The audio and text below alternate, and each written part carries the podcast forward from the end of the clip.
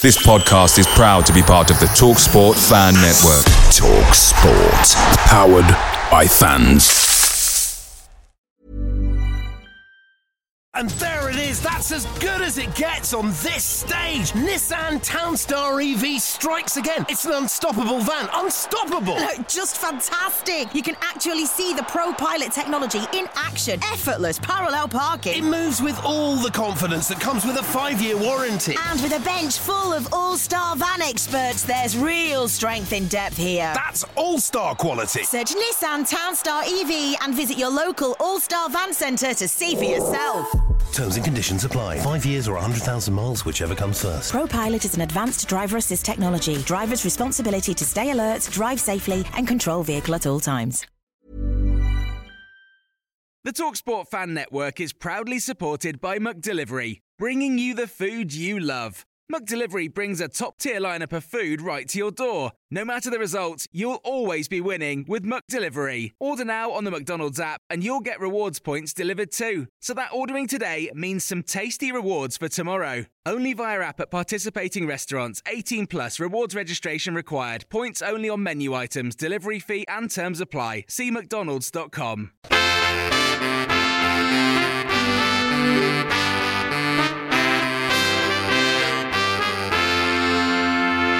Welcome to the My Old Man Said podcast. I'm David Michael, your host. Joining me for uh, an episode with a bit of a difference. I've just got back from holiday, so uh, we're kind of a day behind, so uh, we haven't really got time. And Chris is going away shortly, so we haven't got time to put a, together a full show. So we will be uh, catching up. The last week or so has been a bit, well, Tenerife for me, but uh, something for the weekend will return, and the main show will return uh, after the Arsenal game. So we will be back on schedule. So this is going to be a show discussing uh, our last two away trips to Leeds and uh, West Ham. Joining me to uh, kind of a no thrills reaction, Mr. Chris Bird. Hello, sir.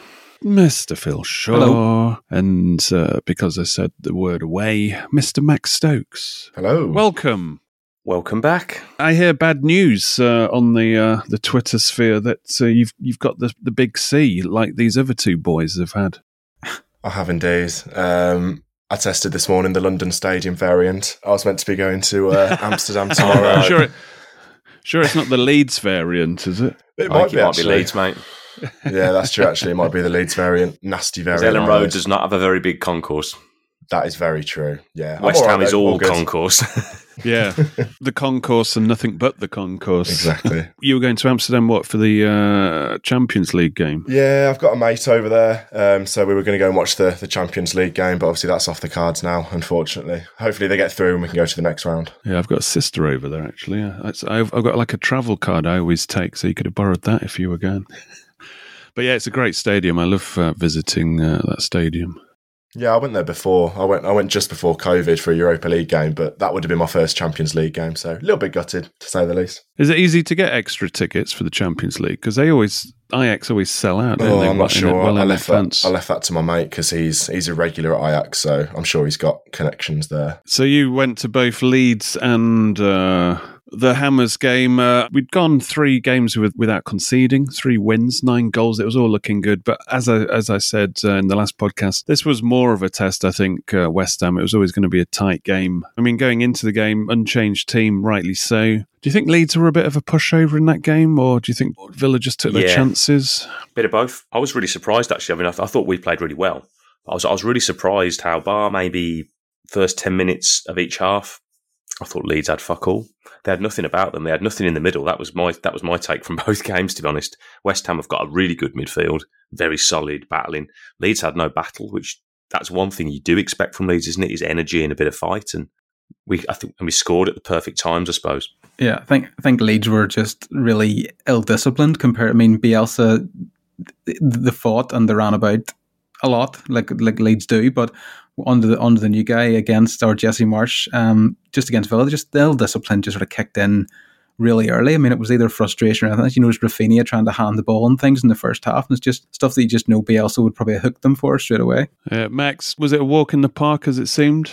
Yeah, it was. I don't think Leeds had much about them at all. Um, I was going there expecting it to be a pretty raucous atmosphere, them to be bang up for it, and that to feed onto the pitch. But it was just nothing really, and it was it was just a walkover for Villa. We I know we were good, but it was it was them being rubbish as well. I thought we did did really well in that game and deserved our victory for sure. Yeah, yeah Leeds are atrocious defensively as well. I mean, they've been bad. They've been bad all season, haven't they? How we didn't beat them at that Villa that Villa Park game is still beyond me, but I think we did to them at Elland Road what we should have done, frankly, to them at Villa Park. Yeah, I mean, undeniably, we should have beaten them at Villa Park. And that was the first serious uh, suggestion that Gerrard hasn't got it right yet and he needed to uh, have a bit of a rethink. Uh, and he, he, certainly has uh, since then because it really that result really encouraged him to uh, indoctrinate the uh, players into thinking about the defensive side of the game. And also, you've, you've seen like McGinn and Ramsey a lot more cautious now with Cash or whoever's playing left back kind of bombs on. They do uh, very visibly check back a lot of the time. Well, we've just got the balance right, haven't we, in the last month or so? Um, you know, obviously, Brighton, it was sort of steps of progress. I thought I didn't think Brighton were great, but we got the win well. Southampton, we you know, it could have been five, six plus. Leeds, it could have probably been four or five. But but as you said, you know, West Ham was always going to be a maybe a step too far. Do you think Max Leeds or Everton? I know Leeds won recently. Uh, do you think Leeds or Everton have a real threat of relegation?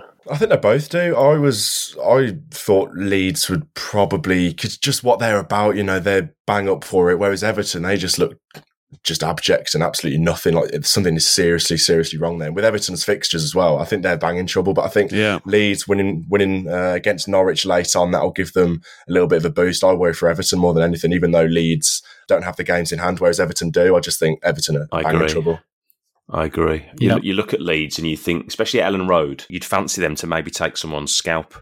You know, once they get Phillips back and firing, I think he'll be a big lift. I think they're, you know, they're um, their record with him versus with him, without him is a staggering distance. Once they get Bamford back, maybe fit and firing, I think they've got that little bit of firepower. I think, yeah, they could they could take it to a few teams. Everton on their day at Goodison can, but you just look at them and go, when's the next win coming from? Because I think Leeds are built for a fight. I don't think Everton are. They're not built to be down in that position.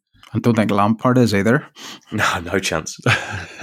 As a Villa fan, it's very rare we actually get to see Phillips play for Leeds. Uh, he's, he's, does he actually play more games than he's in uh, than he's actually injured than he misses? I mean, from a Villa point of view, I've, still, I've still hardly ever seen he's him. like their own Jack Grealish, and he? he seems to miss at least a third of the season every season. Yeah. Uh, so anyway, let's get back to the West Ham game. Uh, unchanged team, probably rightly so but a different proposition uh, here. And I don't know if uh, West Ham, the way they set up and the strength of their midfield is more suited to how we play, and whether you have to think about something extra uh, to take West Ham either, you know, more width or uh, since we're away, you know, just play with the formation that we're kind of developing and uh, you know see what happens. But I think certainly, even though uh, it wasn't the most kind of eventful game early doors, we had uh, that you know the chance, for example, uh, is kind of been played down. But when Ramsey uh, bursts through, and it's, it's, the second time I've seen him burst through about five players of the opposition uh, in the last few weeks. but when he squares it through. I think Coutinho tries a little flick, doesn't he? When maybe if he just uh, went for a straight up shot or just a prod, he might have had more success. Yeah, funny enough, we were saying again Match Club before that. Um, when's Coutinho going to start taking the really simple ones? Because he's scoring all these great goals. Apart from his tap in against United, there's a couple of simple ones against Southampton he missed, and then he had an air shot in the first couple of minutes against Leeds. This was just another one. I mean, I don't know. In, in real time, Zouma was Zouma was clattering into him there, so maybe he thought that was the right yeah. approach. But you're right, just a toe poke into the near post might have been enough. And uh, you know, the first another initial chance, probably that Villa had the best real chances uh, was this the save from Ings uh, from Fabianski, which uh, actually that was a le- legitimately a, a, decent save, wasn't it? Well, it happens quickly, doesn't it? It falls to Ings in the penalty area. It's sort of a snapshot he gets down very quickly to tip it onto the post. It's, it's kind of maybe is it that the defining moment in the game? I don't know. You, you, you do wonder if we'd have taken the lead, would we have maybe controlled the game differently? I don't know.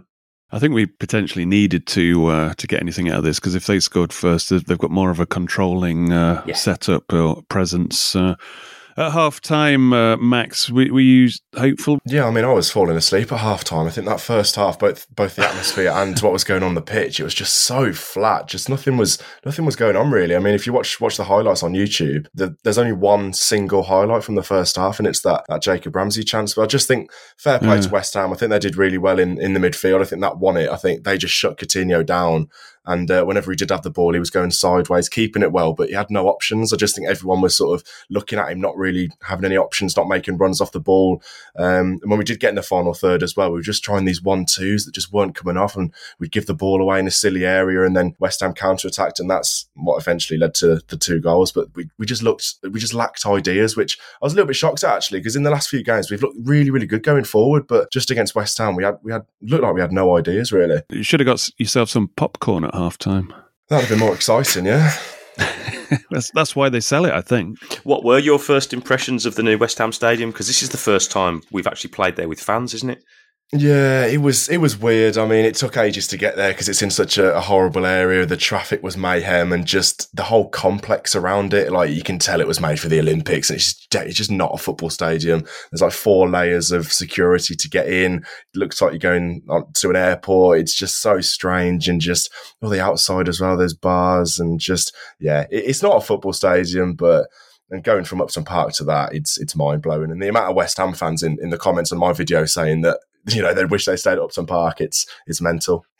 Yeah, weirdly, actually, I, I lived in uh, East London at the time they were be, uh, it was being built. So they had this balcony that you, you just literally over a year watch them uh, build that stadium. And it, at the time, you didn't know that uh, it was going to turn into a football stadium. But I mean, I, I bet Spurs don't regret because obviously Spurs were going for it uh, to take it over with West Ham at the time. I think West Ham got it because obviously it's legitimately uh, East London. I don't think Spurs regret that now. Well, Spurs is a custom built stadium, and it's it's kind of the blueprint for a modern ground, isn't it? West Ham is a bit of a botch job, you know. I know, But I you know- could argue financially, it's it's a great deal for West Ham. Yeah, I mean, it should it should they should be nicer to visitors since everybody's tax money's paying for it. exactly. So from that point of view, has it perhaps allowed them to build the team they have? Uh, because you look at what happened to Arsenal once they built that stadium, they they seem to crippled uh, them, didn't it?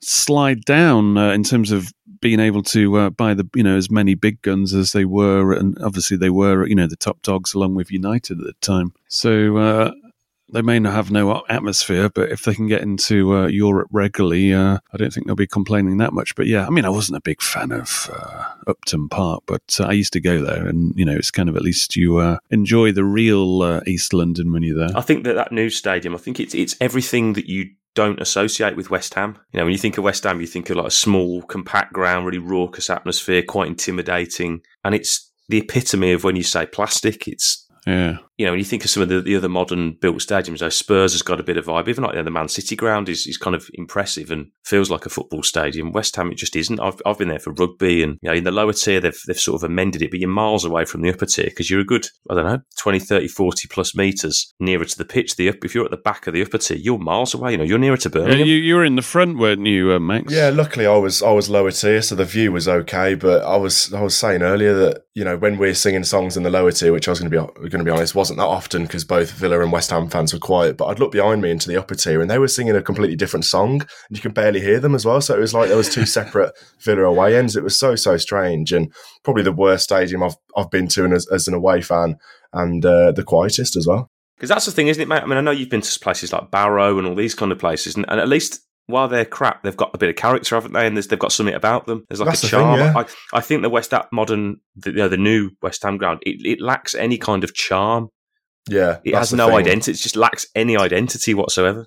and it looked like there was an, an ice rink between the upper and lower tier. I don't know what that's Yeah. about. The big, massive platform. Just you look around the stadium, and just little things come out to you. Was that disabled platform? No, it's not. no, no, it's, not. just because the, way the lower tier, the lower tier is disconnected, isn't it? Because they normally pull that lower tier back for the athletics.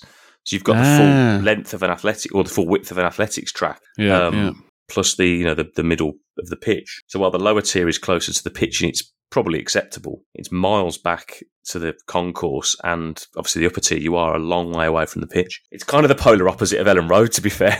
I wouldn't say this because this shouldn't be the tone of the podcast, but uh, I'm going to say it anyway. In terms of the snack options in this concourse around the ground, do they have like high, you know, more? Uh, I remember like going to Twickenham and like thinking, bloody hell, they don't offer this to football fans. Like you had bloody Pizza Express and different noodles curry and stuff. houses and, a Guinness bar and all kinds of stuff. Do they do they uh, go at market or is it pretty basic shit? I'm going to be honest. I didn't hang around in the concourse too often because I, I knew exactly what it would be. There was popcorn stands. You'd It was get very- COVID, maybe. Well, exactly. Yeah, it was just you didn't very, already have it. yeah, true. It was just very American. It gave me American sports kind of vibes. It just wasn't English Yeah. football. And like we were saying earlier, it's not West Ham, your traditional East London club. It just wasn't West Yeah. Ham at all. And that's a real shame, to be honest. apples and apples and Yeah, pears. well, the fact that they had the je- baseball jellied there, eels. they had the the Yankees played the Red Sox at that stadium. It kind of speaks for itself. Mad. Yeah. So uh, when Yarmolenko scored, did Villa fans applaud? Because I've seen your video and they, and they didn't, did they? No, that I, I saw that on BBC Sport when I was on the coach. It's like back. a myth, isn't yeah, it? I didn't. Yeah. I didn't see anyone at all applaud. But they, they applauded him uh, at the start of the game because he was returning, obviously, wasn't he? Yeah, of course. There's always respect there, and if anyone was going to score for West Ham, you'd want it to be him. But yeah, there, there was Yeah. no applauding or anything like that. It was kind of typical Villa, wasn't it? As always, as as you know, we're perfect at writing these scripts. You thought, well, if anyone's going to score, who you know, it, it will be against Villa, obviously. Well, his last, his Well, last goal was against Villa as well, via Grealish's backside as well. That's, that's Ah. in- that feels like a long time ago, doesn't it? Now, Yeah, the goal that nobody, uh, everybody forgot because they just said that Grealish's sh- strike had kept us up when actually uh, Grealish's backside had neutralised that strike within like a minute, wasn't it? yeah, But uh, great goal. I mean, uh, classy finish. I've got to admit, it was a technically great brilliant. turn. As much as he had too much space, once he you know picks the ball up, it's a quick turn, snapshot. It's a great finish. Martinez has no chance. Anybody unhappy about in the build up to it? I think it's a t- they're team goals, aren't they? Both the goals were. It was, it was one of those rare. I suppose because we've come off a run of three wins, I didn't see much of people after the game sort of bagging out any one individual. I think it was like a team performance. We just Yeah. didn't quite click as a unit. We didn't actually play that badly. I just don't think we played particularly well either. And they, in the key moments, West Ham just showed that little bit more quality. But actually, it wasn't like you were at fault or you were at fault. It was kind of a a team goal. On the second goal, we're chasing the game, uh, you know, 10 minutes or so left and pushed up. And McGinn, he's got Declan Rice. There's also somebody running to his right. And so I don't know if he should have stood up and kept himself up, but he, he, he kind of gambles, doesn't he, Yeah. by sliding in and uh, Rice sees him off. And then suddenly we're in big trouble in terms of uh, the, their counter. I thought West Ham got down the ri- the wings well. I thought, especially in the first half, okay, they wouldn't do too much with it, and they wouldn't, they didn't have that end product, but they got down the wings well, and there was always two players running at Cash or or Young, and we kind of struggled because we're so narrow. We just kind of struggled to deal with that, and obviously that that's what happened with the first goal. They cut inside, and it's a good ball in, and like we said, that he had too much space, but it is a really really good finish. But just down the wings, I think we struggled Yeah. a little bit. I don't think Luca Digne coming off helped that at all. We'll talk about that in a minute. But I mean, in terms of actual, uh, Fabianski is probably the busier man uh, all in. And, you know, Martinez had, what would you say, that one save of note? There, yeah, there was the big save. He had little bits and little bits and pieces to do, but it certainly wasn't. To be honest with you, it's not like he's been really under the cosh for the last few weeks. I mean, you know, the, sort of the second half against Watford, he had a little bit to do, but Brighton he barely had a touch. You know, Southampton barely threatened, and obviously Leeds didn't do very much. I saw, yeah, I did. I saw the, uh, we were saying before the show, uh, just chatting, uh, I saw the highlights of uh, the one that uh, it must be, is it Sky with uh, Lee Hendrie doing Yeah. it? And when Martinez makes that save, he goes, "Ah, incredible save, amazing save, save of the season. And then you look back on the replay and it's like, it was straight at him. he, just, he just stood there, it had bounced off his chest. I mean, it's a sharp save, but it- it's is the is the save as bad as the miss that follows it up? Because that is an atrocious miss Yeah. when the guy misses from Dawson from about two yards out. It's like anywhere on target and it's in. Yeah, and there's no disrespect in losing that game. Uh, I think ultimately, No. I'm kind of glad they got that uh, goal back just from Ramsey. I mean, that's his sixth this season, which is uh, if you said that at the start of the season, you'd be uh, well happy with that because It's a good that's goal a as player well. that's Great, Yeah. great move. Buendia, does, Buendia was- Buendia does really well. very good. He changed the game. He takes the whole defence. Uh, did well at Elland Road, actually, to be wrong fair. foots it. I mean, we've said uh, you know a few weeks now that Buendia actually has been probably been quite unlucky that with the change of system he's had to be the fall guy. Um, Yeah. The only thing I would have sort of changed ahead of West Ham was I'd have actually gone back to one up front and I'd have actually flooded the midfield because you know that Soucek and Rice are going to physically have the better of you. You know, we didn't have any height. And I think Gerrard said as much, didn't he, after the game, that we lack stature. You know, you think McGinn's not the tallest, Ramsey's not the tallest or the strongest, Luiz the same, Coutinho the same. Well, you, instead of listing all of them, basically just say that Mings is the only one over six foot. Yeah, I think Chambers is, isn't it? well, yeah, um, um, but you, you, you saw. Did you see that picture where uh, I don't know where they were, but there was Mings and then about five other players: Cash, McGinn. You know, they're all in like ripped jeans and everything and white trainers. And uh, I think there was these comments like Mings taking his kids out, and Ming, Ming, Ming's Ming's buying his son some new trainers and things like that. But there is something we we've noticed since the start of the season. We, uh, especially when we were playing Coutinho and Buendia in the team, we do lack height, and I think West Ham are probably a bit more uh, in terms of uh, physicality probably a bigger team than us. Yeah, well, probably one of the biggest in the league, I would say. Yeah, the thing about Declan Rice is, I mean, he's not just in control of the game; he's in control of himself as well for the whole ninety minutes. I mean, my wife was saying, "Oh, there's Rice. He's done nothing. He's done nothing." I was just sitting there, just going, "Just wait, just wait," and that's what happened. He just picked his moment and pounced, took it around about three or four players, and set up that second goal. It's yeah. it's just real. Who, who, who is your wife? Is she some big Declan Rice hater or something? why, why, why, why, did she single him out? Probably just because she remembers the, the Euros there, so everybody was raving about him. to be fair, I think he's deserving of being singled out. I think he's a class player. I thought yeah, he really no, was the I difference. I like him. The difference, yeah. I, like, I like his personality as well. But you, you, you know, we've been saying all season, most Villa fans have. That's the kind of player you need to play the way Villa want to play moving forward. You need someone like him in that position. Yeah, yeah. Because until until he did that run, I mean, he was tidy and everything else, just stepping at the right time, but he didn't really stand out. And that's that's just was like we said before, Villa are still looking for Kevin Richardson all these years later, and that's just that's what Rice reminds me. And there it is. That's as good as it gets on this stage. Nissan Townstar EV strikes again. It's an unstoppable van. Unstoppable. Look, Just fantastic. You can actually see the Pro Pilot technology in action. Effortless parallel parking. It moves with all the confidence that comes with a five-year warranty. And with a bench full of all-star van experts, there's real strength in depth here. That's all-star quality. Search Nissan Townstar EV and visit your local all-star van centre to see for yourself. Terms and conditions apply. Five years or 100,000 miles, whichever comes first. ProPilot is an advanced driver assist technology. Driver's responsibility to stay alert, drive safely, and control vehicle at all times. Cool fact a crocodile can't stick out its tongue. Also, you can get health insurance for a month or just under a year in some states. United Healthcare short term insurance plans, underwritten by Golden Rule Insurance Company, offer flexible, budget friendly coverage for you. Learn more at uh1.com.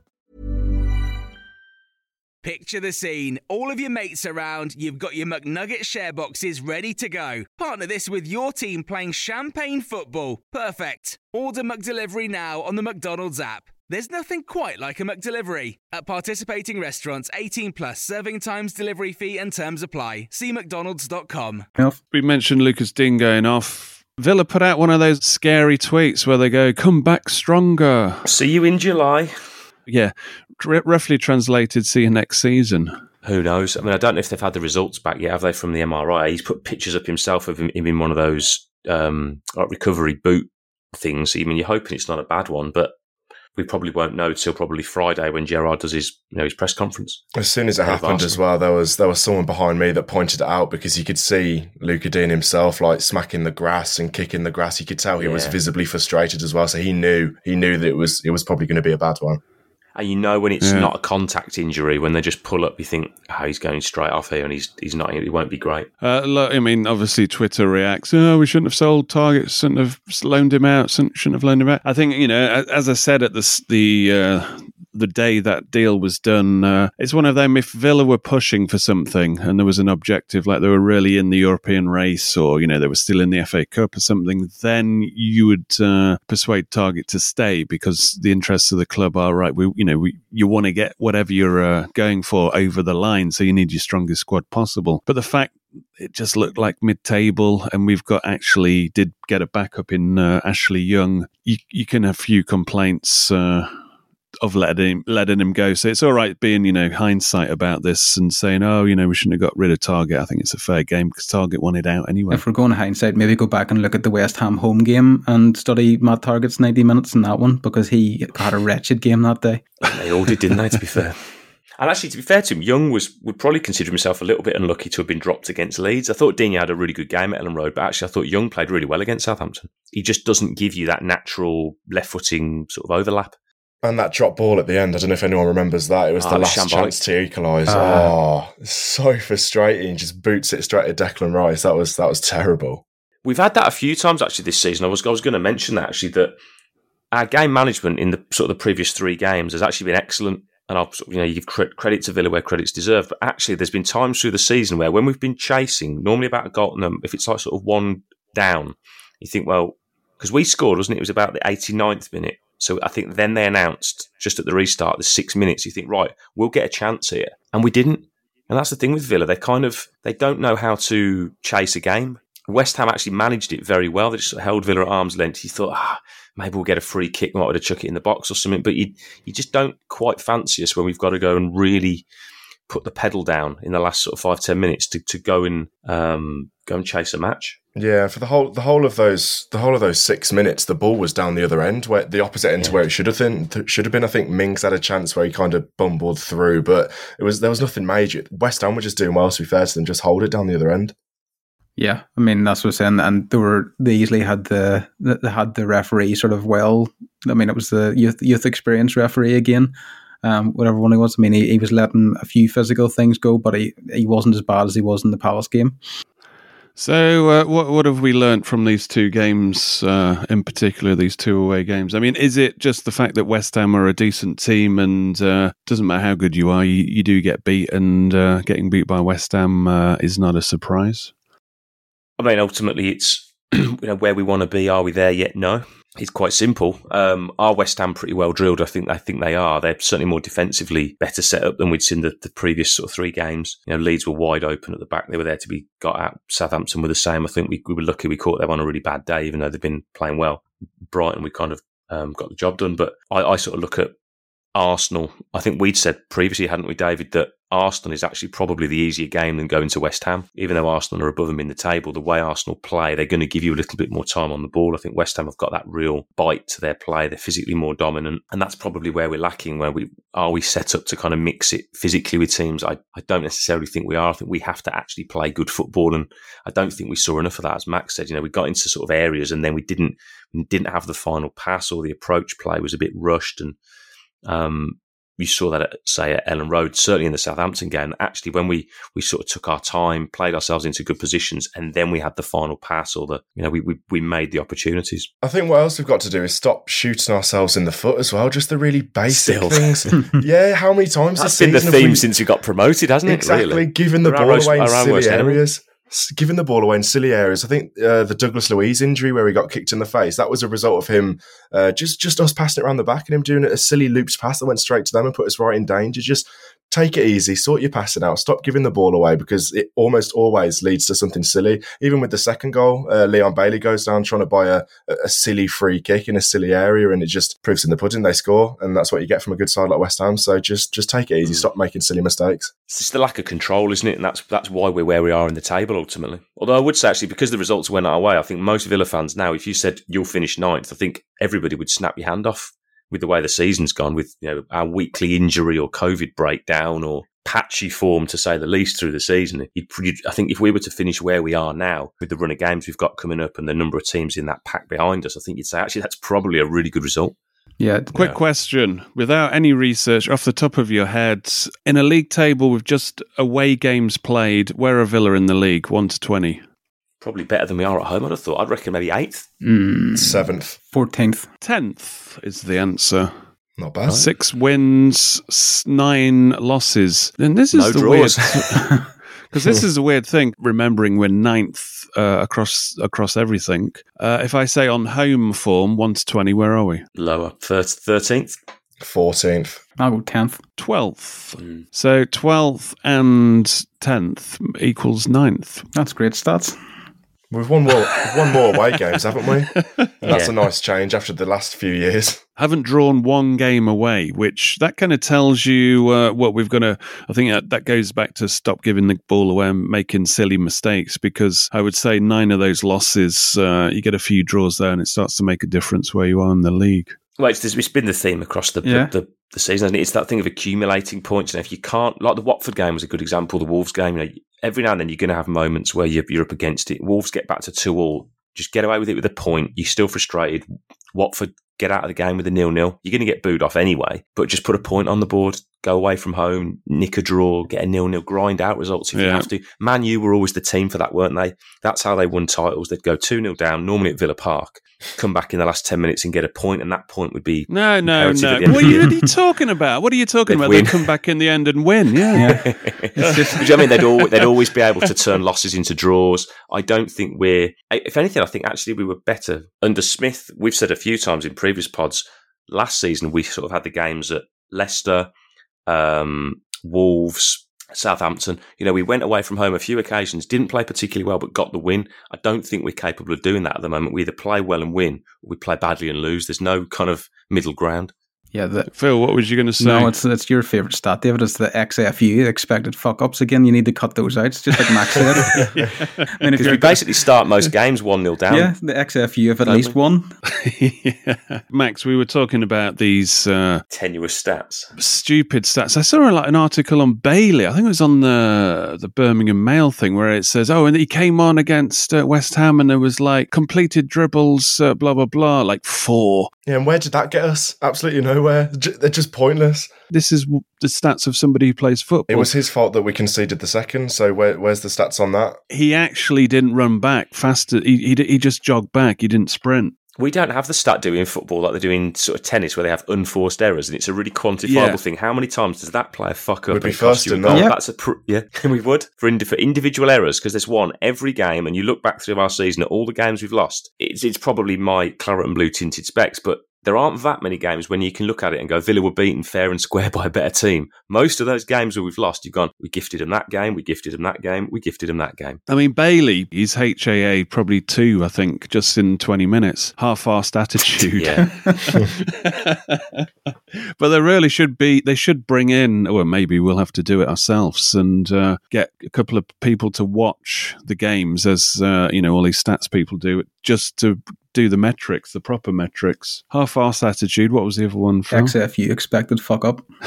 You need, you need to beat. You need to I like you, that one. You, need- you need to beat your expected fuck up. So let's just say Mings has an XFU of one per game. If if he doesn't do that, one per game, the win. Yeah, pretty much. Those are quantifiable stats that would actually uh, connect and mean something to fans. You know, it's like the beat the first man stat. That would be a pretty tangible one for Villa over the last few years. Yeah. All right. Do you think Chambers uh, stays in again? I don't know. Or is Chambers, was his continuing in the team a case of, well, we as long as we keep winning, there's no real Yeah, need to change drop the him. team? It's quite easy, isn't it, when you go and lose to go, well, I've got to make changes now. Yeah, and that's would be and an they obvious probably one. maybe should have freshened up actually after Leeds, you know, with a quick turnaround. I understand, I understand why he didn't, but It's very harsh to drop him, but I mean, like like Max says, Yarmolenko did have a lot of space there. Chambers probably should have been the closer closer to him. And against Arsenal, any changes, uh, do you think? I, I want to see. I don't know how how on earth he'd do it, but the the, the change that Buendia made when he came on, I'm, I'm not sure whether he goes back to the two tens and takes either Ings and Watkins out. I'm not sure, but uh, it, it's a tough one, isn't it? With Buendia, the, the impact he had. Is there a way you Yeah. can force him in? Well, here's, here's something I wanted to mention, and we'll we'll, we'll close on this. Uh, the whole Kit- Coutinho thing, whether he's signing for Villa or not, or what the deal is there, what you know, what the situation is. In my mind, I haven't, I, you know, I haven't said it out aloud yet because uh, you probably get the usual reaction. But uh, Buendia's the kind of guy; he's like a ready-made replacement for Coutinho. Even though he's hasn't done uh, what he has at, at, at the level, he's you know he's obviously a younger player, and you would hope uh, on the way up. But he has that kind of uh, skill set, doesn't he? He can play in that position, and you, you would hope if he got better and better, Villa could still play that formation without uh, too much downside.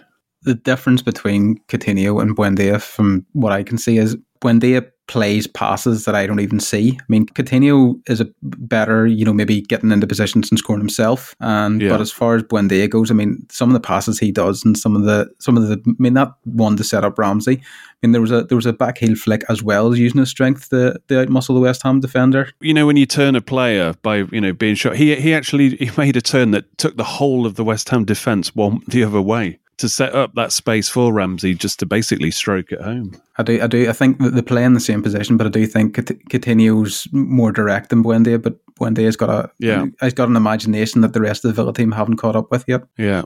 I mean, it's it's not a it's not a directly the straight swap, but you are getting a player with uh, I think imagination is is a good word to describe that would would make it still work. Where he's playing in that hole behind uh, the front two of Ings and Watkins, and he you know he's probably. Uh, in the plus column uh, between him and uh, Coutinho, he's, he probably uh, presses a bit sharper and tougher than Yeah, he's uh, tougher in the tackle. Coutinho. Yeah, That's kind of come as the season's gone on. Actually, he's kind of grown into that. You sort of see his pressing game has really has really come on leaps and bounds. Certainly since Gerrard's arrived, and actually since the turn of the year, he's probably been one of our better players. Even when our form's been a bit patchy, Buendia's been the bright light through that period. He's, he's pretty unlucky to have lost his place. Philippe Coutinho came, know, it was out of nowhere. And if that hadn't happened, I think we would be at the formation now where, with Buendia playing where he is with those front two, because uh, at the moment, it's in your interest to uh, find a balanced team to play the front two because they are obviously two of our better players, even if you just judge it on uh, the amount of money it costs to get them in.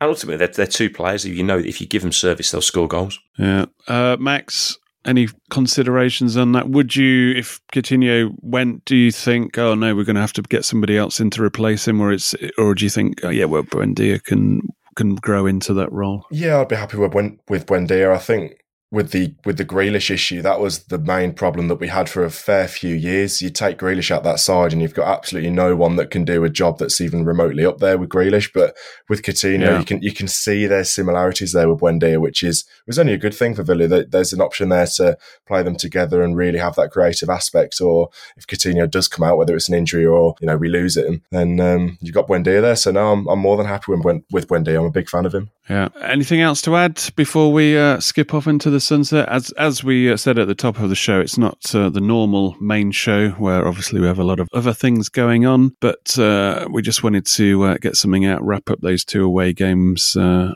that uh, have taken place while we haven't had a, a structured uh, output of shows. Final words, gentlemen. I'm looking forward to Arsenal. I think that one will be a really good game. The way Villa have been playing recently, the way Arsenal are playing at the moment, I think the, the two playing styles should make for a really entertaining game of football. Won their last five, Arsenal, haven't they? That'll be a tough game. Yeah. So, in terms of uh, while you're here, Max, season aspirations, would you be content with where we are now? I mean, I was looking at the Dogheads uh, after we beat Leeds. I think I put out a tweet of uh, "We're coming for your dog heads," but Their uh, run of form's been like championship form, isn't it? They've just won again uh, when we got beat by West Ham, and suddenly there's a 10 point gap there. So we've got a game in hand, but I think, uh, I mean, we're not that bothered if we finish behind Wolves uh, this season, considered the disjointed season we had. But is it a goal, or is are we happy with this? Just top 10 will do. Um, Single figure finish, ninth and eighth. yeah, like that. single figure finish. That'll be a, a great result in my eyes. I was going to say if we could. After, after Leeds, I was looking up at Wolves and thinking, yeah, we could we could do them with the game in hand, and uh, obviously we've got to play them as well. But uh, mm, I don't know. We'll see. I'll, I'll take ninth. I'll, I'll snap your hand off for ninth now. That'll be a, a great finish, in my opinion. Agreed. Phil? I'll take ninth and sort of having a say in the, the title picture in the last game.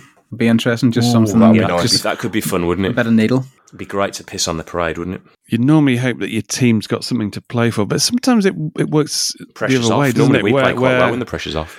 Yeah, exactly. When the pressure's off, suddenly it frees up your players, and you know they can just actually enjoy it, and that sometimes uh, works wonders. And there is a, a, a certain press narrative that would be perfect, wouldn't it, if Gerrard went there to gift uh, Liverpool the title? Yeah, no, one hundred percent, and he would probably uh, that would be in his thinking for sure. Right, uh, thank you very much, uh, Mr. Stokes, for joining us. We hope you uh, get well soon. Uh, do, what, what's the period now that you have to kind of sit out? Uh, will you be back for Arsenal? Well, technically you don't, but uh, I will. Just, Ah, right, okay. uh, just to be nice to everyone. It's a shortened period, Five though, isn't days, it? isn't it? It's meant to be five days, so I think uh, whatever happens, I should should be all right for the Arsenal game. Right. Uh, thank you very much.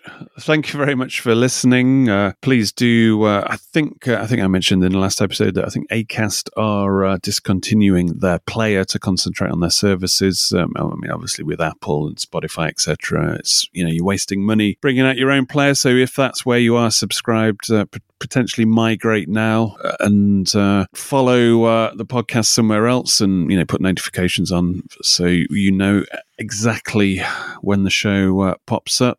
Please do uh, give us a rating as well on Spotify and Apple if you listen to that. And we will be back for uh, something for the weekend ahead of the Arsenal game, and then you can look forward to the main show at the start of the week. Until then, it's goodbye from me, and it's goodbye from them. Goodbye. Goodbye. Goodbye.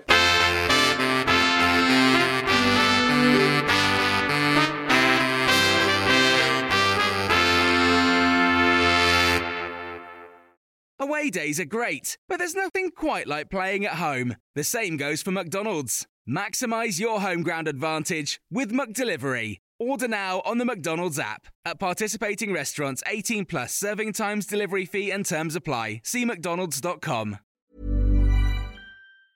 And there it is. That's as good as it gets on this stage. Nissan Townstar EV strikes again. It's an unstoppable van. Unstoppable. Look, just fantastic. You can actually see the ProPilot technology in action. Effortless parallel parking. It moves with all the confidence that comes with a five-year warranty. And with a bench full of all star van experts, there's real strength in depth here. That's all-star quality. Search Nissan Townstar EV and visit your local All Star Van Centre to see for yourself. Terms and conditions apply. Five years or 100,000 miles, whichever comes first. ProPilot is an advanced driver assist technology. Driver's responsibility to stay alert, drive safely, and control vehicle at all times. This podcast is proud to be part of the TalkSport Fan Network. Talk Sport. Powered by fans.